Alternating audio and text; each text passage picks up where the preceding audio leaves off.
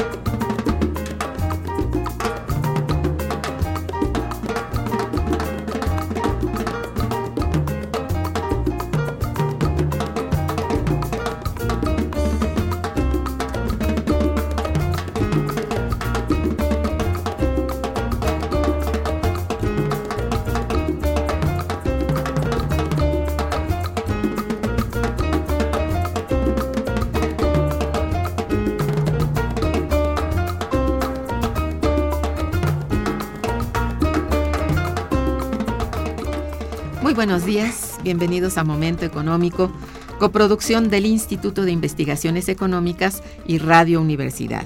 Les saluda Irma Manrique, investigadora del Instituto de Investigaciones Económicas, hoy jueves 5 de mayo de 2016. El tema que abordaremos el día de hoy es Panorama Económico enero-abril 2016. Para ello contamos con la siempre valiosa presencia del doctor Armando Sánchez Vargas, coordinador de nuestro precioso boletín precisamente de asuntos económicos. Buenos días, Armando. Muy buenos Bienvenido. Días. Buenos días, gracias por la invitación y gracias a tu auditorio. Nuestros teléfonos en el estudio 55 36 89 89 cuenta con dos líneas. Para comunicarse desde el interior de la República, contamos con el teléfono LADA sin costo 01800 505 2688. La dirección de correo electrónico para que nos envíen sus mensajes es una sola palabra momentoeconómico arroba unam.mx. También pueden escucharnos a través de la página de internet www.radiounam.unam.mx. De nuestro invitado. Armando Sánchez Vargas es doctor en economía por la Facultad de Economía de la UNAM es maestro en Ciencias Económicas por la Universidad Autónoma Nacional Autónoma de México y maestro en Arts in Economics por la Universidad de Virginia, Estados Unidos de América. Es licenciado en Economía por la Universidad Nacional Autónoma de México. Además, es investigador titular del Instituto de Investigaciones Económicas de nuestra UNAM y se encuentra adscrito a la Unidad de Investigación de Economía Industrial, su desempeño docente lo realiza en el posgrado de Economía de la propia UNAM. Una de sus líneas de investigación es productividad industrial, Cuenta con la realización de diversos proyectos de investigación y es actualmente el coordinador tanto del Boletín Electrónico Situación y Perspectivas de la Economía Mexicana como de la Coordinación de Análisis Macroeconométrico Prospectivo del Instituto de Investigaciones Económicas. Cuenta con un buen número de publicaciones nacionales y extranjeras.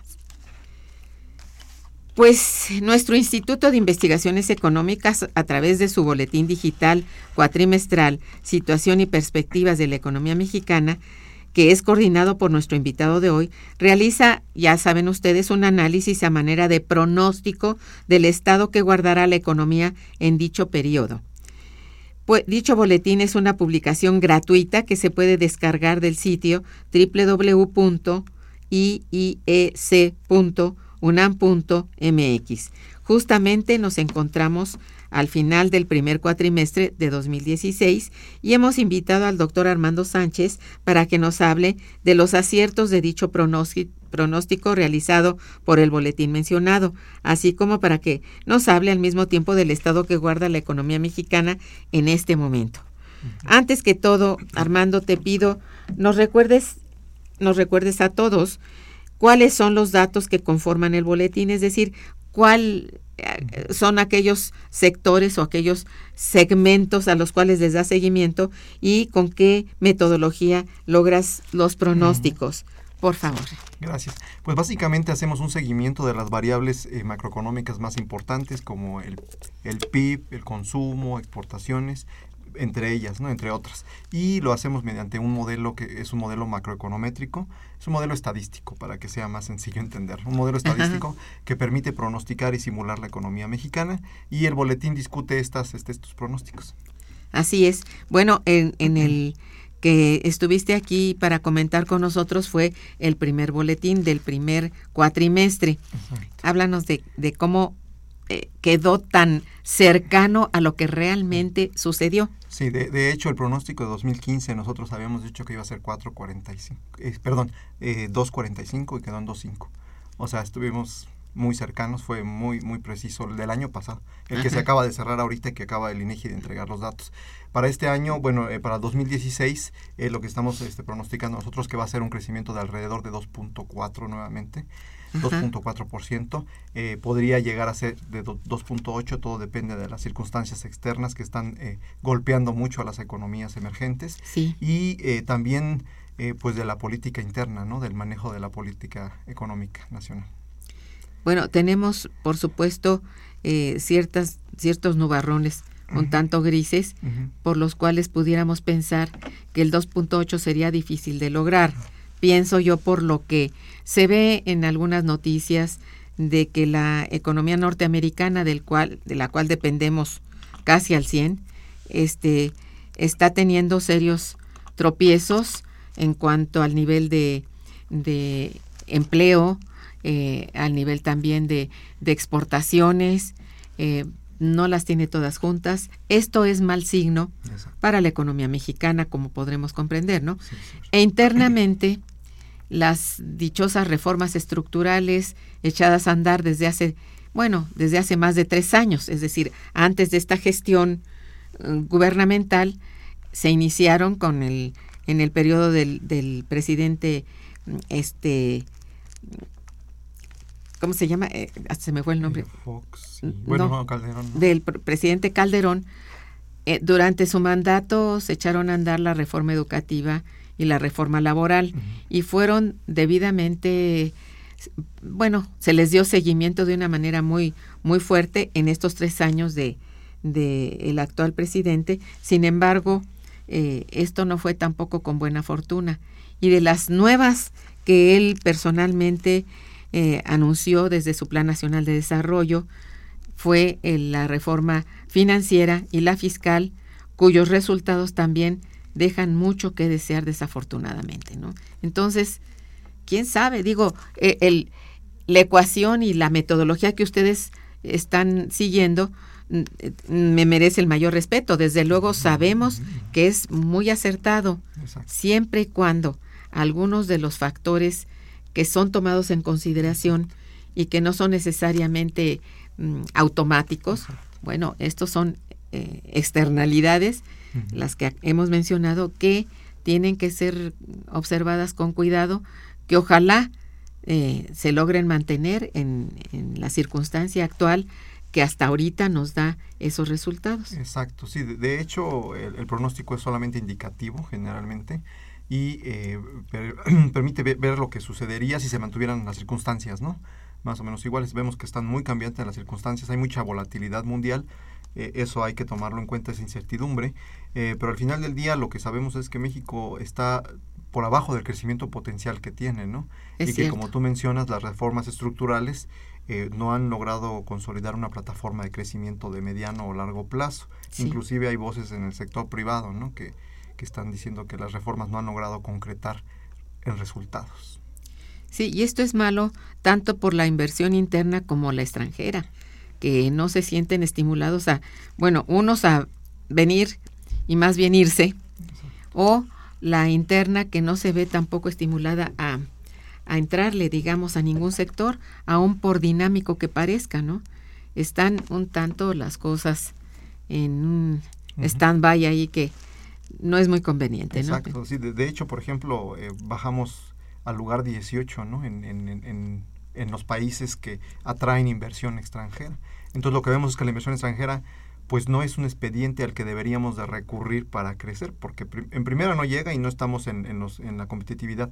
Contrario a lo que está sucediendo, ahorita hay una tendencia bien interesante. Por ejemplo, el consumo privado tuvo una buena racha y es el componente que está impulsando el crecimiento económico.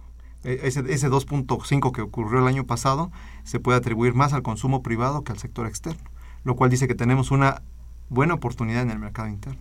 Es cierto, la hay, pero malo es que ya la misma iniciativa privada interna este, se sienta desalentada frente a las condiciones, mm, bueno, que están a la vista, ¿no?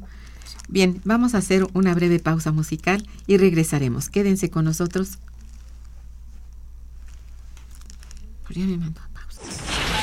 Está escuchando Momento Económico.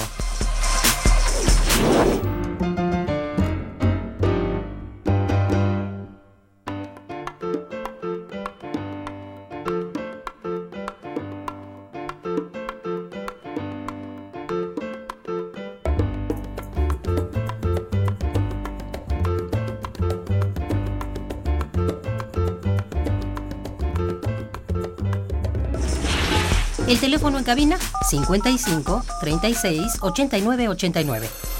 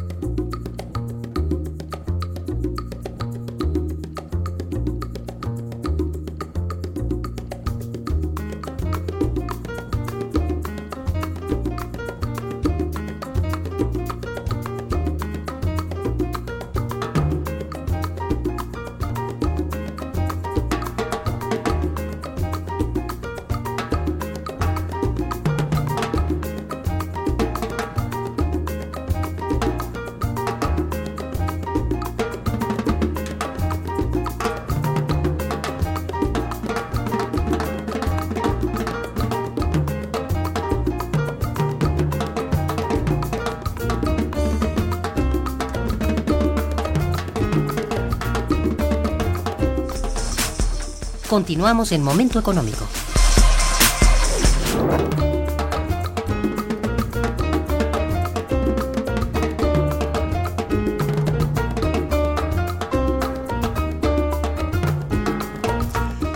Bueno, tuvimos un, hemos tenido un evento muy importante que es la, la disparada de precio del dólar desde principio de año.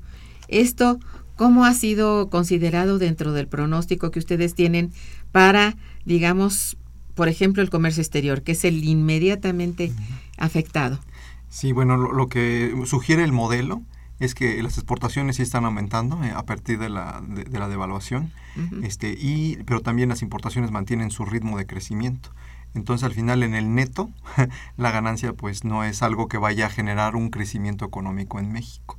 Digamos, no, hay, no hay ventaja. Exacto. Hay sectores que ganan, ¿no? Pero son los menos, que son los más exportadores, que pueden aprovechar la devaluación. Pero el resto de la economía, que las microempresas, al contrario, ¿no? Les, les encarece los insumos importados de los que dependen muchas veces y, y, eso tiene que ver porque pues no tenemos proveedores nacionales, ¿no? Las cadenas de, eh, en la industria mexicana han estado, eh, se desencadenó no mucho de la industria. Sí, no existen, digamos, de hecho la pequeña y mediana empresa se ve, sobre todo la pequeña, se ve altamente perjudicada, ¿no? Ahí sí, como dices tú, cualquier insumo le incrementa sus precios y los pone fuera de mercado. No solamente fuera, sino dentro. También dentro venden poco e incluso llegan a cerrar muchas de ellas, ¿no? Y este, este el caso pues de este, de este crecimiento del tipo de cambio ha perjudicado suficientemente a la industria nuestra, que es la nuestra, nuestra es bastante mm, pobre, es de poca cuantía. Sin embargo, bueno, esto ayudó en el último cuatrimestre del año pasado a que el consumo interno se alentara. Sin embargo, ahora quién sabe con esto a ver qué, qué va a pasar. Eh, este cómo ha sido el desarrollo en general de la industria. Estamos hablando pues de la industria que tiene las transnacionales, pero también estas pequeñas empresas nuestras. Sí, si recordamos que más del 60% del empleo que se genera lo genera la microempresa en México y que condiciones como una devaluación, dependencia de las importaciones, este, etcétera, todo eso viene afectando ¿no? el, desarrollo de nuestra industria, que está desencadenada y con la ausencia de una política industrial que realmente esté focalizando bien un objetivo claro para la industria, como, eh, como impulsarla, generar una, eh, impulsar el mercado interno, que vemos que es una, tenemos un mercado interno grande, ¿no? Eh, la política económica debería de voltear a ver al mercado interno como un motor de crecimiento, ¿no? Sí, no hemos insistido. Eh, siempre estamos esperando que el motor sea el sector externo, pero al final del día eh, sí genera, eh, genera riqueza en, algunos, en algunas de las partes de México que pueden aprovechar, pero una gran parte no puede. Entonces, no estamos generando ingresos para, mucha parte, para una buena parte de la población que depende de esa microempresa. Entonces, si, si queremos hablar de, de empleo formal, mm, ¿hay crecimiento en él? Porque eh, este es el que más nos interesa. Sabemos que de todos modos la gente busca empleo y lo encuentra, pero normalmente ya en estos tiempos lo encuentra, pero en la informalidad, pero en el formal.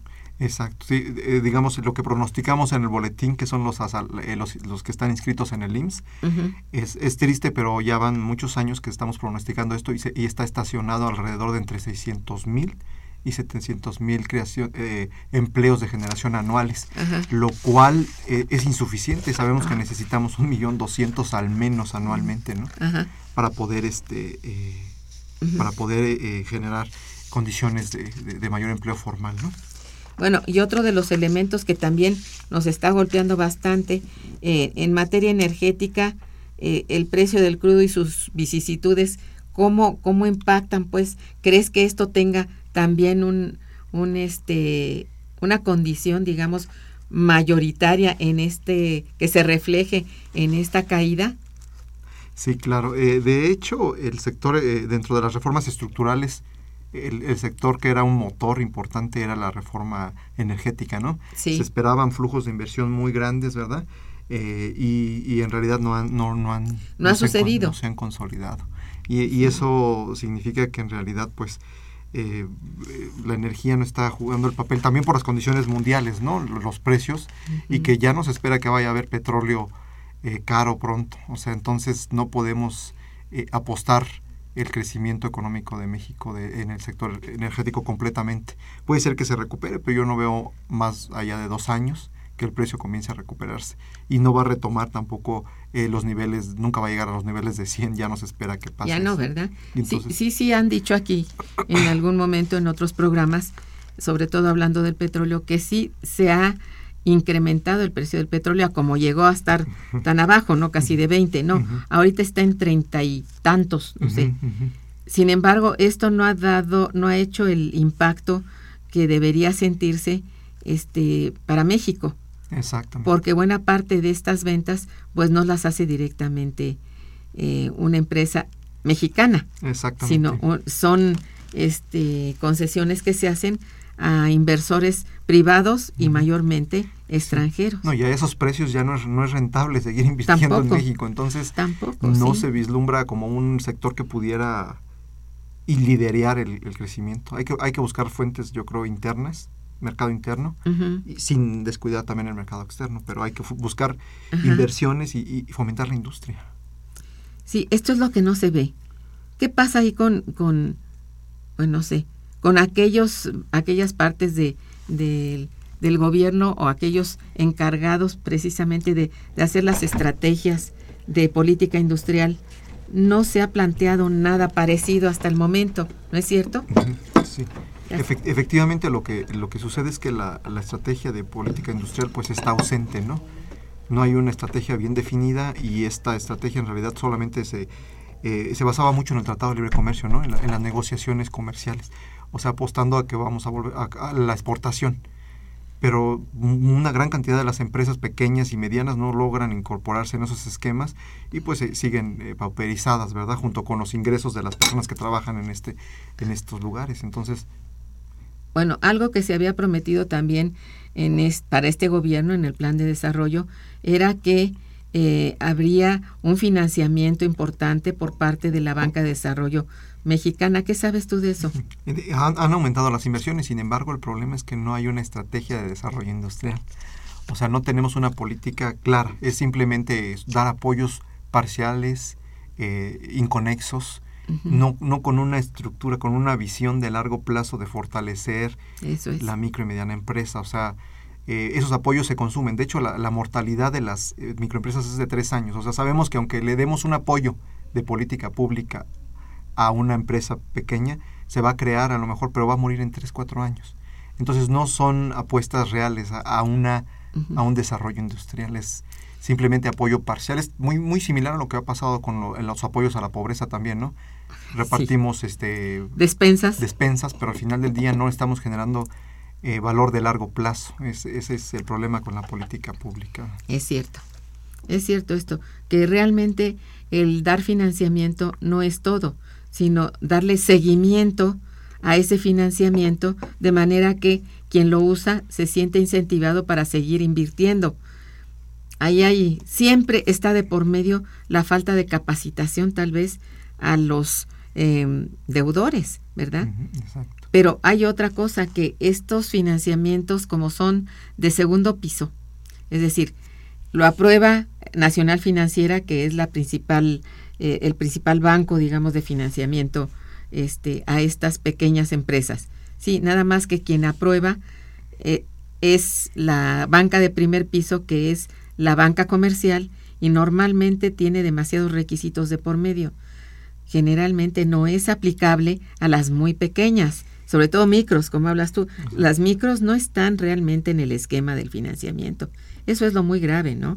El financiamiento de proveedores es lo único con que cuenta en verdad el microempresario. Entonces hay un, eh, no sé, hay un plan, hay una estrategia de apoyo que más bien parece dirigida a la empresa transnacional. Y esta no decimos que le va mal, le va bien porque está exportando y bueno, Mm, al mismo tiempo que, hay esa exportación, regresa el, producto para ser importado, que es casi casi de la misma cadena, y, bueno, no hay el remanente en divisas que debiera entrar de manera natural a la economía nacional. Entonces esto es un grave problema que no va a dar, como dices tú, sin una verdadera política, pues no, no, no tenemos nada. Estamos eh, este, trabajando como sobre la rodilla, así de momento tienes esto. Y bueno, si es de lucimiento, saco y digo y propalo que hay financiamiento para micros. Pero las micros no son necesariamente, mm, vamos, como plantita que no tiene raíz. Es, la pones sobre la tierra, pero si no tiene una raíz, si no le alimentas con agua, eso no sirvió. ¿eh? no sirvió. Es, es un y con un mercado interno deprimido, las ventas también no, no, no generan este incentivo para estas empresas. Entonces, estamos hay doble complicación. Sí, eh, digamos que en términos de política industrial hay una falta absoluta de este estímulo, de verdadero estímulo. ¿eh? Cuando que, como tú dices desde el principio del programa, hay un mercado inmenso. El mercado nacional es muy grande y aceptaría realmente, como fue en un tiempo, que toda esta mercancía creada al interior, bueno, fuera vendida en el interior. Al menos esto, ¿no? Ya no me preocupa tanto en el, lo de la exportación porque vemos que trabajan solas. en verdad existe este mecanismo casi automático. Sí, es un sector muy exitoso. Y, muy exitoso. Pero, no, está conectado con el sector del aparato productivo nacional. Ahí está el sector automotriz, que es una monada, ¿no? Trabaja muy bien, tiene muchas utilidades. También no podemos eh, decir que, que no da empleo. Sí, sí da empleo, como no. Nada más que estamos sectorizando. Y esto no lo es todo. La, la, industria no es solo la industria automotriz. O sea, se genera un poco eh, como de concentración, ¿no? Eso es todo. En Entonces, polos de desarrollo y el resto del país pues no, no, no, no se beneficia de ese. Efectivamente. Vamos a un corte sabrosito y regresamos. Está escuchando Momento Económico por Radio UNAM.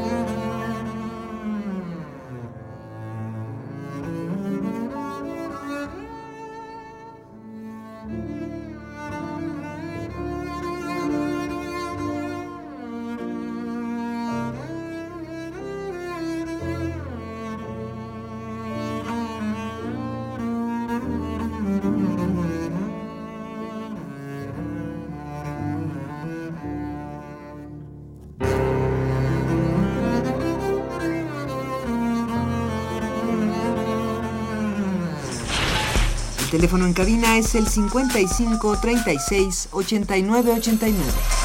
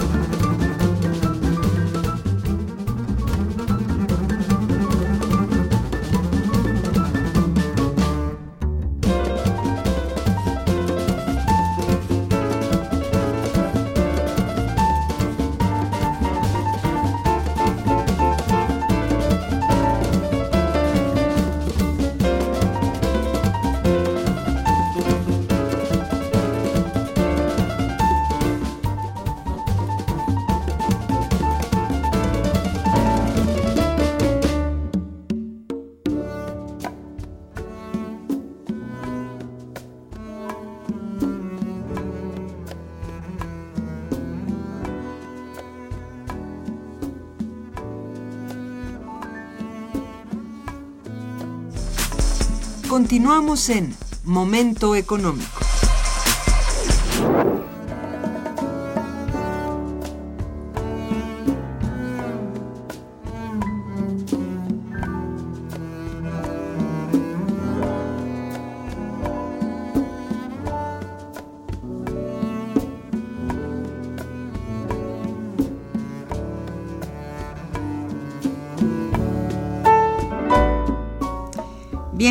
Mira, ahora recuerdo y es pertinente que hablemos de ello.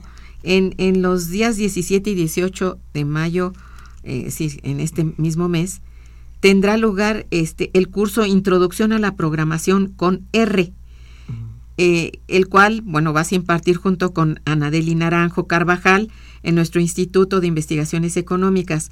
Me interesa que hables de él, que digas en qué consiste y cuál es su utilidad. Me parece que habrá mucha gente que estará interesada. Yo misma estoy interesada en estar en este curso. Háblanos de él, por favor. Sí, en, en, realidad el curso es para gente interesada en trabajar con datos de la economía mexicana, por ejemplo. Uh -huh. eh, se trabaja un poco con encuestas de INEGI, se procesan los datos, se les, se les enseña desde, desde lo básico a cómo procesar los datos en este programa que se llama R, que tiene la bondad de que es gratuito.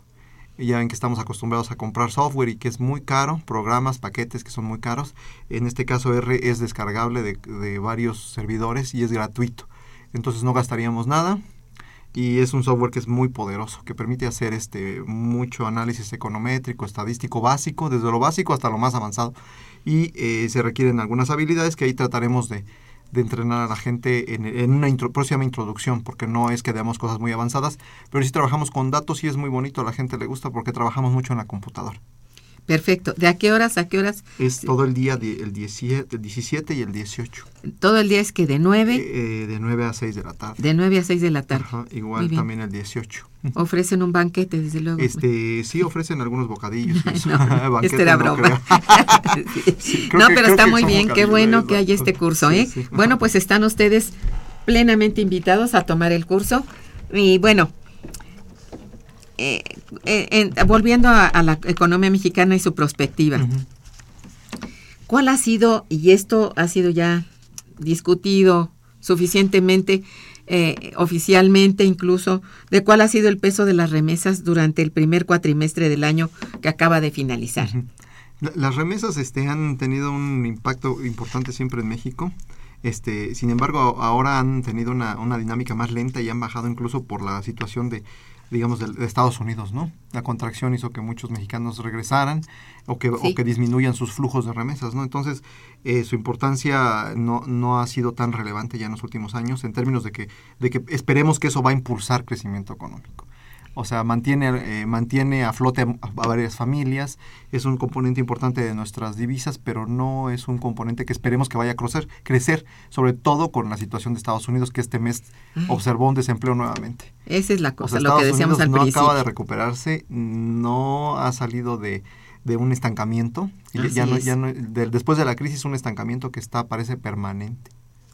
Y ese, pues ya nos contagiaron porque Exacto. por ahí vamos, ¿no? Exacto. Eh, bueno, esto que estás diciendo, sin embargo, uh -huh. es muy importante mencionar que si uno observa eh, las cifras de la balanza de pagos, en donde están los principales eh, renglones que hacen entrar divisas a este país, el más importante uh -huh. es remesas. Exacto. Antes estaba el petróleo, en algún otro momento teníamos uh, suficiente exportación de otras, este, de otras mercancías, incluso manufacturas. Eh, sigue habiendo una diversidad en el comercio exterior mexicano, porque habría que reconocer que es muy diverso uh -huh. lo que el país vende fuera. Pero también es cierto que el peso, es decir, el valor de esta exportación, ha disminuido tanto que ha recaído casi de manera solo unilateral o en el petróleo o en las remesas. Uh -huh. Y antes, bueno, en, en uh -huh. años poquito anteriores era petróleo y remesas. Claro. Ahora es solamente remesas. Uh -huh. Y si estas, como dices tú, han disminuido realmente de manera, digamos, porcentual, son menores a otros años Exacto. y dependemos solo de ellas. La circunstancia es un tanto ah, crítica. No, y el sector manufacturero, ahí algo preocupante es que exporta con poco valor agregado. Exactamente. en la cadena mundial estamos incorporados en la parte donde solo armamos, ¿no? Por ejemplo, los autos que ahorita mencionaste, somos sectores dinámicos y, que generan... Maquiladores. Maquiladores, exacto. No hemos salido, no, no hemos logrado transitar al, al sector de alto valor agregado, que ese es el que nos haría más competitivos. El, problema es de que esto a nivel mundial está evolucionando en Asia, en, en, en los países, sobre todo en los asiáticos, donde eh, la producción ya es altamente tecnológica y, nosotros no estamos incorporando eso, la, la, parte tecnológica. Entonces, como el sector manufacturero está quedando atrás, probablemente pasemos de los lugares 18 a 25 si no logramos incorporar las nuevas tecnologías. ¿no? Es muy cierto. Y bueno, respecto a eso, hay una persona que nos llama y te felicita. Dice, felicidades al invitado y al programa. Dice, hay que decir que de lo exportado en México, el 80 o 90% ha sido importado primero. Entonces, ¿qué le queda a México? Bueno, ya lo decía eh, minutos atrás el invitado, nada. en realidad el saldo es prácticamente cero. Es decir, la, la entrada de divisas es casi nula lo que se queda del valor agregado es muy poquito. La gran parte se fuga a los países que, que producen lo que tiene el, conocimiento, el componente tecnológico. Solo nos quedamos con lo del armado, que genera unos cuantos empleos. Bueno. Y no hay una... Desafortunadamente, este fue un plan con maña. Si nos ponemos a, a revisar, digamos, de los años 80 para acá, el plan era que este país fuera maquilador y no productor. Entonces ahí tenemos el resultado la maquila no es necesariamente algo que nos va a mantener. ¿eh? Más bien nos está llevando al, rotundo fracaso, tanto en términos externos, bueno, como internos, ¿verdad? Desafortunadamente. Entonces, hay un grito de SOS en cuanto a política industrial, ¿verdad? En cuanto a, bueno, con la misma política industrial, una política de empleo suficientemente fuerte como para retener a la gente que se está yendo y es la que mantiene al país con sus remesas. Es, es absurdo. no podemos eh, seguir esperando. Entre 80 y 90 la, apuesta era al sector exportador, ¿no? Así las, aperturas comerciales, negociaciones comerciales. Así es. Que parece que ya se agotaron, o sea, no hay, no, no, no están impulsando el, crecimiento. Y ahora eh, las reformas estructurales que aún no se concretan. ¿Qué reforma estructural dirías tú que, que podría ser factible todavía? Estamos a tres años de distancia de que termine esta gestión eh, gubernamental. ¿Qué es lo que qué es lo que piensas tú que podría levantar un tanto la economía? Sí, la, estrategia de crecimiento económico debería estar focalizada en el empleo, generación de empleo, y esto implica concentrarse en el sector agrícola industrial, o sea, trabajar sobre eso, diseñar una estrategia que realmente impulse el, la industria, probablemente con la fuente que la puede impulsar ahorita, que es el mercado interno, porque el mercado externo no parece ser un expediente ni será los próximos años. Entonces, voltear a ver el mercado interno y voltear a ver eh, una industria eh, focalizada hacia ahí y en la creación de empleos y eh, que el sin olvidar que tenemos que tener ese componente exportador, ¿no? Para generar las divisas y poder enfrentar nuestros déficits comerciales, ¿verdad? Eh, sustituir esas importaciones que, que, están haciendo que, que, nos quedemos con muy poquito del valor agregado, ¿no? es, es, una estrategia más, eh, más ubicada en el sector productivo del país, en el aparato productivo y pensar en el empleo como la única eh, creación de empleo como el, objetivo último de la política económica. Y que podría realmente ser.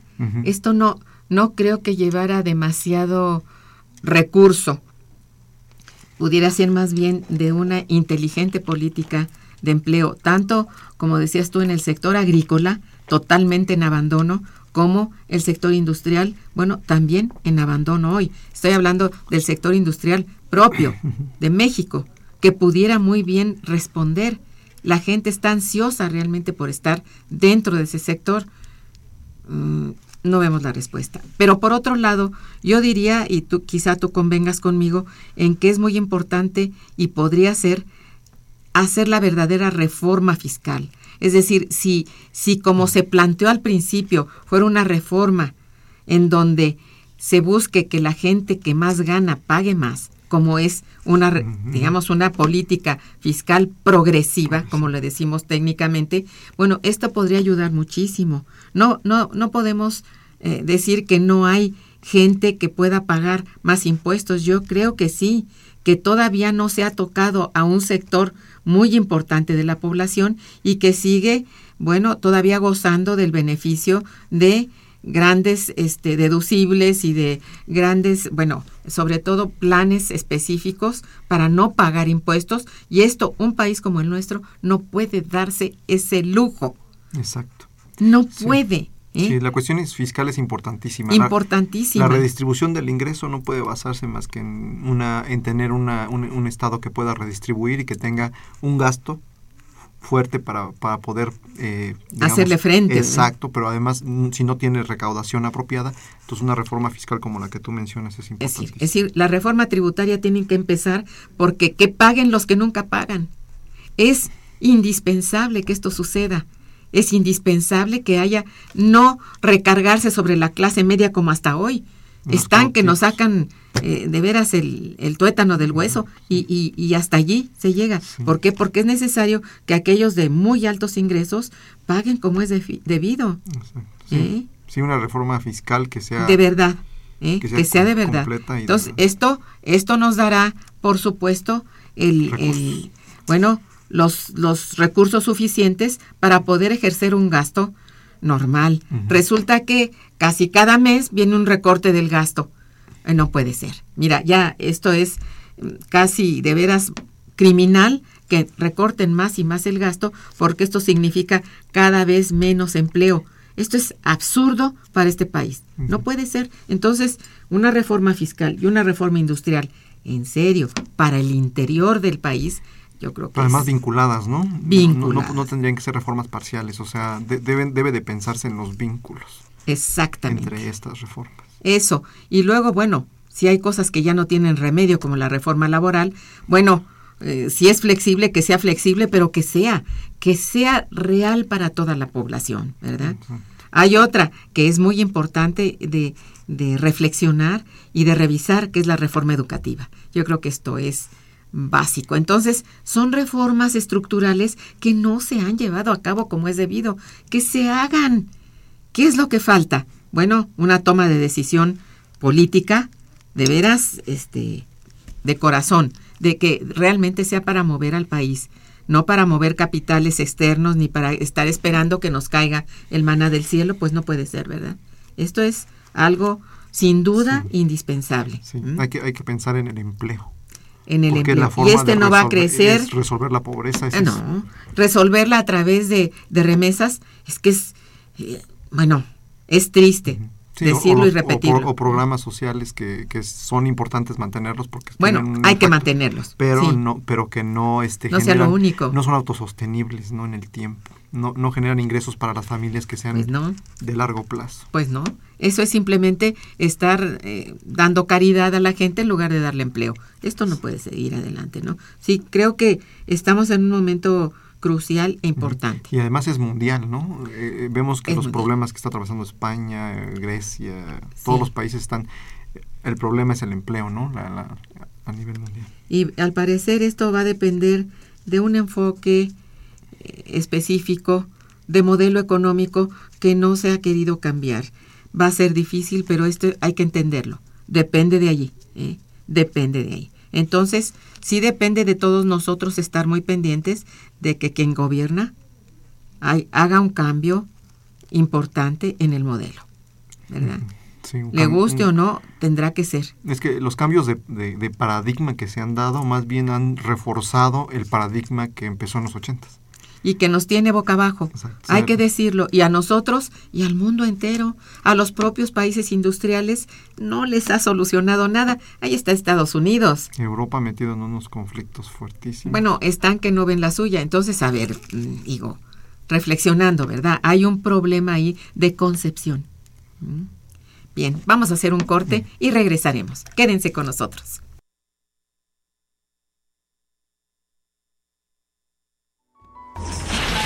Está escuchando Momento Económico.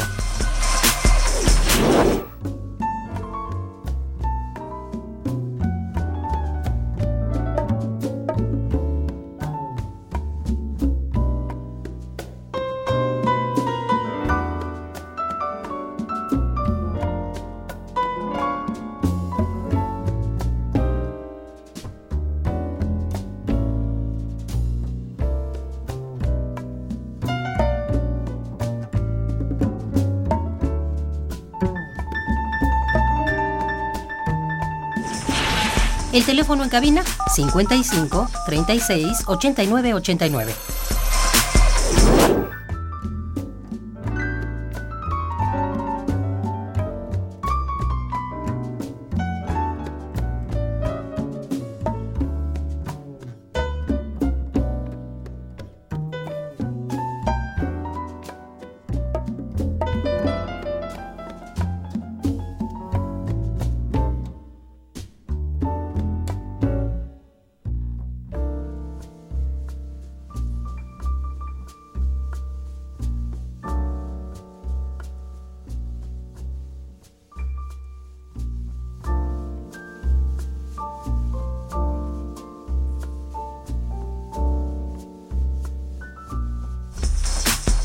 Continuamos en Momento Económico.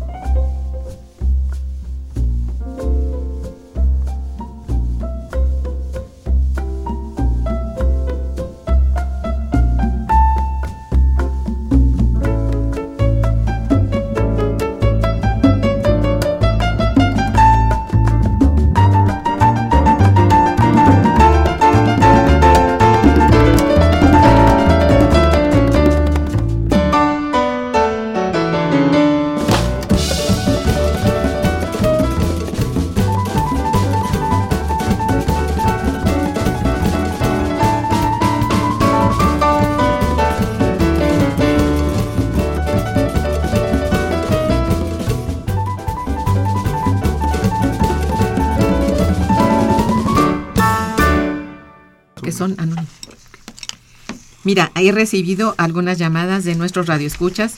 Muchas gracias.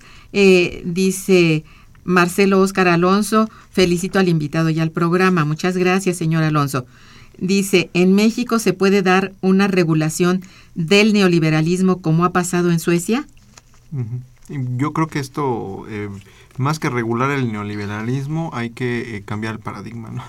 no es nada más regularlo, ¿no? Porque eh, regularlo sería seguir con las mismas este, políticas que no, no, promueven empleo, sino un De hecho, en Estados Unidos han hecho algunas, ¿cómo decir? Como reformas al neoliberalismo, pero manteniendo el centro de, de este pensamiento neoclásico que es muy cegador, ¿verdad? Sí, en fin. Yo creo que no puede ser como dice el regularlo, no. Hay que quitar eso. Mm, Dice, ¿tiene que llegar la izquierda al gobierno para que esto se dé? Eh, ahorita estabas comentando Que, sí, y tienes razón, no necesariamente la izquierda, tendría que ser un gobierno que estuviera preocupado por ¿verdad? El, desarrollo económico y que, y que ponga énfasis en el empleo, en la creación de empleo y que tenga realmente... Hay que saber a dónde queremos llegar, queremos crear empleo, pero también hay que saber cómo hacerlo. O sea, no es solo saber a dónde quiero llegar, sino saber cómo hacerlo. Y necesitamos un gobierno que, que defina bien una estrategia de desarrollo nacional. Económico. Claro. Y que, y, que, privilegie el empleo. Claro. Y eso no lo puedes privilegiar en tanto no hagas estrategias de política económica adecuadas. Y estas estrategias tienen que ver con el nuevo paradigma, con un paradigma distinto. Y estamos hablando de, hace rato decía yo, un modelo un modelo económico diferente al actual. Estamos viendo que este que está funcionando no solo en México, sino a nivel mundial, está este, acabando con el cuadro. Eh, eh, y está acabando con él porque están empeñados en que el dueño del capital, no importa que no, no invierta en, en, el, en la economía real, si invierte en la parte financiera, adelante. No, esto es lo que no puede ser. Ese es el cambio de paradigma. Exacto. ¿Cómo debe moverse el recurso de capital?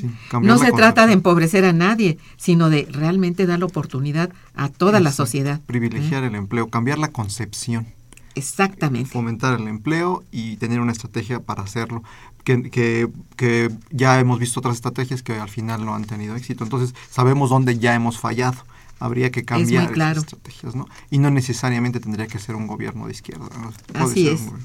Pues sí. Ahora, ¿qué va a pasar con, dice aquí doña Hilda de San Román, nuestra querida amiga? Eh, muchas felicidades al invitado. Dice, ¿cómo va el apoyo a las economías regionales? ¿Cómo la ves? Sí, bueno, las economías regionales, si pensamos en términos de estados y municipios, pues sabemos que hay un problema grave, ¿no? Primero con el, eh, la falta de recursos, ¿no? Este, para, con la caída de los precios del petróleo, digamos, ahora sí el financiamiento que pueden tener los municipios, estados es cada vez menor. Así y es. además hay unos problemas de deuda increíbles en muchos, en al menos cinco estados. Así es. Y sabemos que hay un problema de corrupción también muy grande. Muy grande. Con todo y que comparativamente, y esto es algo que yo he visto en, en la estadística, eh, el endeudamiento en México no es tan terrible como sucede en otras partes del mundo, incluido Estados Oh, sí. Unidos. No obstante, bueno, según el sapo es la pedrada, ¿verdad? Como dicen aquí. Sí, no hay que esperar a que esto sea un problema insalvable. De verdad hay que levantar la antena y pensar que no pueden vivir este, ni municipios ni estados solamente con base en endeudamiento.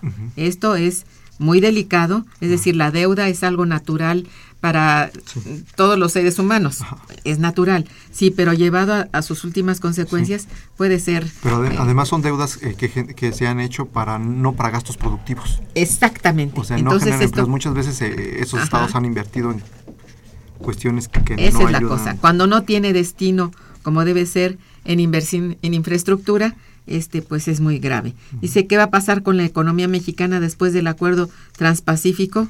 Es, es, este, seguir apostando a que la mayor apertura comercial va a, se- va a generar va a ayudar a, a fomentar mayor crecimiento económico. Yo creo que es, eh, lo que va a pasar con el Transpacífico es que los sectores que han aprovechado los tratados van a tener un boom, Ajá. pero Pero no ¿cuán- se trata de países. ¿Qué representa? Sí, ¿no? Exacto, no se trata de un país. Así O sea, sí va a haber sectores muy beneficiados y México va a tener mayores exportaciones y vamos a importar más también. Entonces, al final del día es como apostar a... eh, no, no apostaría que eh, el Transpacífico represente una salida. Es importante entrar, o sea, eso tampoco podemos abstenernos de eso, pero Sí. no es no es el, el Ay, sí. expediente. Bien, porque dice, ¿será o no conveniente la eliminación de aranceles que se acordó este fin de semana? Bueno, habría que verlo. No es así muy sencillo de, yo creo, de pensar en ello, ¿no? Pero eh, quitar aranceles así como ha ocurrido aquí intempestivamente y sin graduación ha sido más bien... Aumento de ah, importaciones, más déficit comercial, Así es. más vulnerabilidad para ah, una crisis, ¿no? Por ejemplo. Aquí Javier Guerra pregunta, ¿qué se puede hacer para no depender tanto del ir y venir de la economía mundial y buscar un crecimiento? Bueno, creo que ya habíamos hablado de esto. No, tanto tú como yo pensamos igual en el sentido de un cambio de paradigma, señor Guerra. Eh, eh, el Porfirio Yáñez también te felicita y dice, ¿por qué las remesas que llegan al país son contabilizadas como ingresos? Mm, Pues así tienen que ser contabilizadas. Es decir, toda divisa que entra se contabiliza como entrada, aunque, bueno, ya el destino es otro, ¿no? Sí.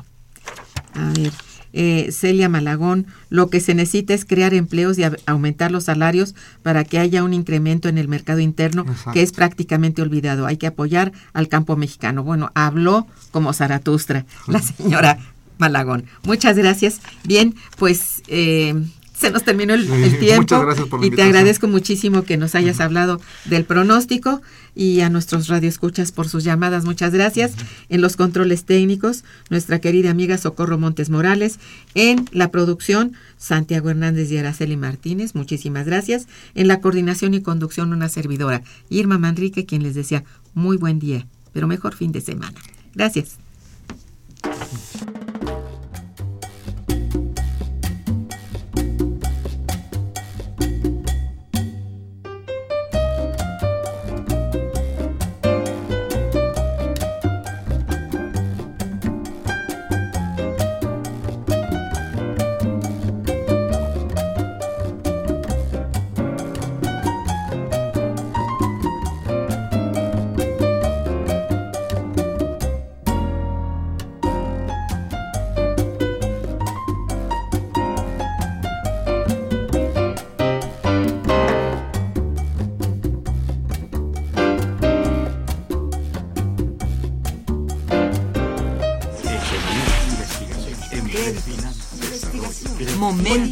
Momento económico. Radio UNAM y el Instituto de Investigaciones Económicas presentó Momento económico.